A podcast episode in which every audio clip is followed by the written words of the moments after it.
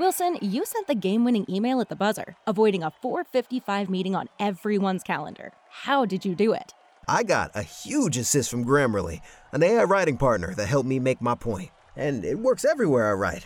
Summarizing a doc only took one click. When everyone uses Grammarly, everything just makes sense.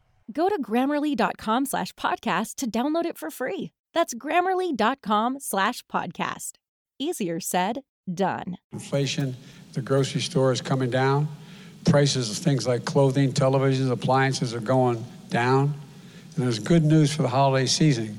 Gas prices have fallen below the levels they are before Putin's invasion of Ukraine. Now, the president, a recent stop, talk up the economy. The economy, like the rest of us, about to roll into a new year. What will that new year bring? Every year, the economists, the University of Georgia and its Terry College of Business make the rounds, uh, localized, regionalized, and statewide forecast for the economy. Kicked it off last week. So one day last week, I think, at the Georgia uh, Aquarium in Atlanta. Dr. Benjamin Ayers, Dean of the Terry College, saying, yeah, that we could see a recession. The words he used to describe it, short and mild. Here to talk about that and elaborate on that, economist at UGA, Dr. Jeff Humphreys. Dr. Humphreys, thanks for your time this morning. Hi, Tim. I appreciate that introduction. Our, my main prediction for Georgia's economy for 2023 is that basically this post-pandemic expansion ends in the second quarter and a mild recession begins. As you said, it will be a short, mild recession lasting about six months. On average, recessions last about 10 months.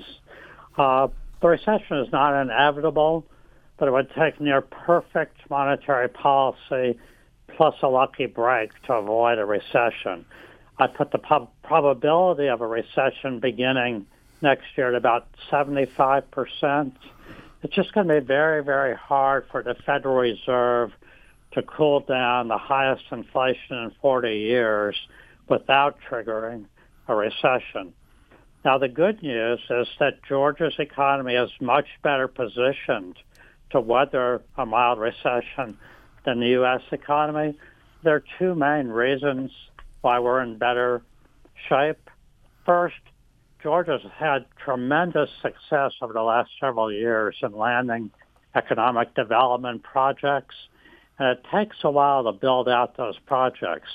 So projects that were announced two, three years ago are going to be building out in 2023, and that's going to give us an extra push compared to most states. Plus, our population continues to expand at more than double the national rate. And again, that's a little bit of an extra push for Georgia. Mm. The one thing that's going to hurt us a little bit is the housing recession. Georgia's economy is a little bit more highly geared to housing because our industrial structure is oriented towards building materials, manufacturing, lumber and wood products. Which is exactly what we saw in 2008, Dr. Humphreys. That's why our recession uh, was so much deeper and more pronounced 2008 and 2009 in the rest of the country. We had more to lose. That's exactly right. Uh, but housing is not the epicenter of this recession like it was in 2008. We are in a housing recession right now, and it will continue next year. But this is nothing like we saw during the Great Recession. Uh, home prices are high and they're overvalued. I'm expecting a, about a 12% drop in mm. home prices. But prices have gone up by more than 40% uh, since the pandemic started. And inflation's only gone up by about 14% during that period of time. And people, quite frankly, didn't bank on these recent home price gains the way they did during the Great Recession. People have not really extracted a lot of equity mm-hmm. from the recent home price increases. Banks are well collateralized. I don't expect even a mini wave of bank failures. Housing is just not a systemic risk to Georgia's economy this time. Uh, Dr. Jeff Humphreys, economist at the University of Georgia. Let me back up and ask what should have been my first question here. I, I want to go back and define terms, a term specifically. I thought I knew what a recession was. I thought it was two consecutive quarters, back to back quarters, of some call negative growth, economic contraction. We had that earlier this year, uh, but we didn't call it a recession. We were told not to call it. There's no recession. Don't call it a recession. Uh, uh is that just a media invention, convention, or is that the term and the way it's described and defined by economists. What is a recession? A recession is a broad-based decline in economic activity, simply put. And typically, if you get two back-to-back quarters of GDP declining, that does constitute a broad-based decline in economic activity.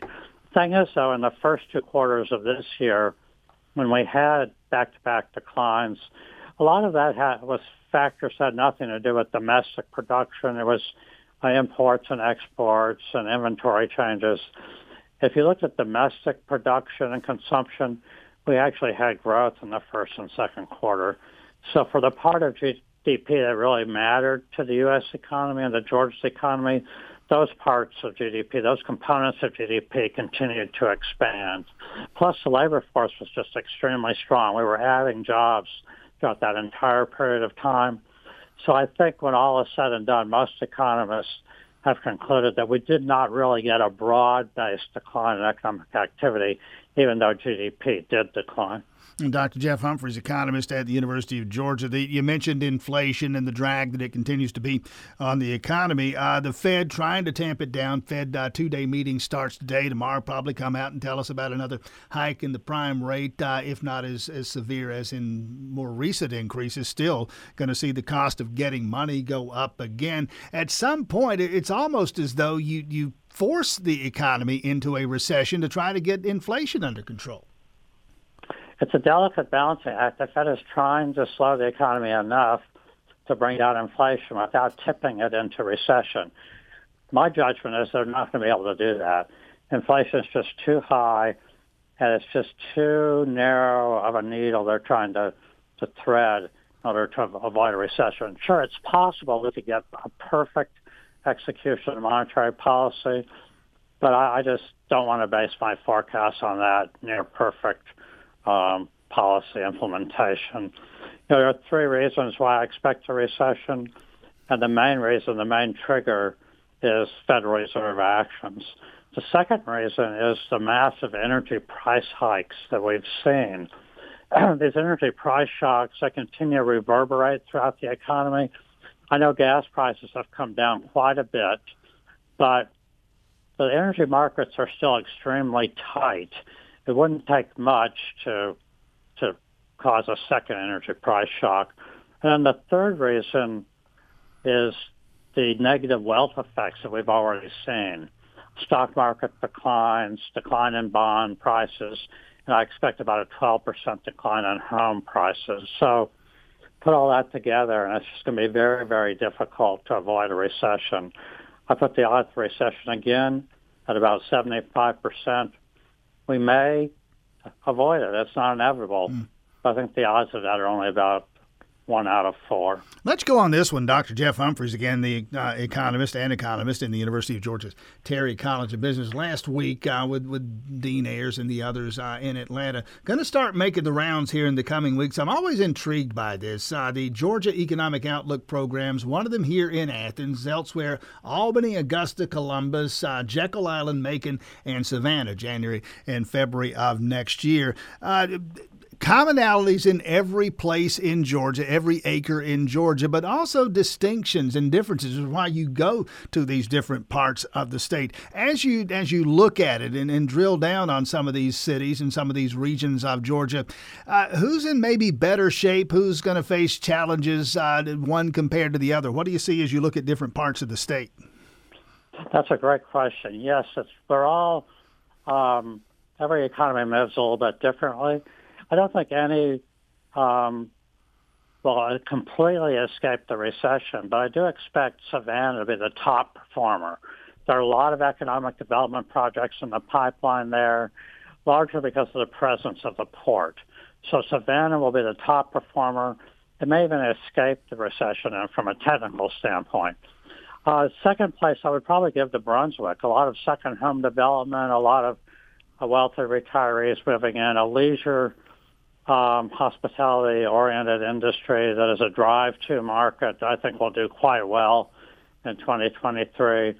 Third place, I'll probably give to Athens. Hmm. Um, the University of Georgia continues to grow and expand. It's really driving the local economy. Plus, Athens has landed several economic development sure. projects. Fourth place, probably to Macon. Uh, actually, Warner Robins because mm. of the Air Force Base. Let me let me interrupt and, and tell you. Let me let me predict, and you tell me if I'm wrong. Let me tell you what you're going to tell me is going to be in last place. Are you going to say someplace like Albany, maybe Southwest Georgia? And I'm from there, and I know the challenges they face. Am I right? They're they're going to face some serious issues. Actually, I don't put Albany last. I think Albany will do okay.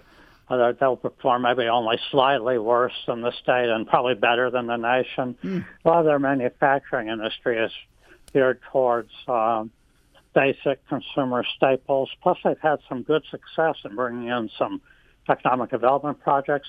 I have to give last place Dalton, Georgia. Mm, the carpet. It is mm. the most manufacturing intensive uh, metro area actually in the nation. Mm. And much of that manufacturing industry is geared towards housing, geared towards floor coverings and other building materials.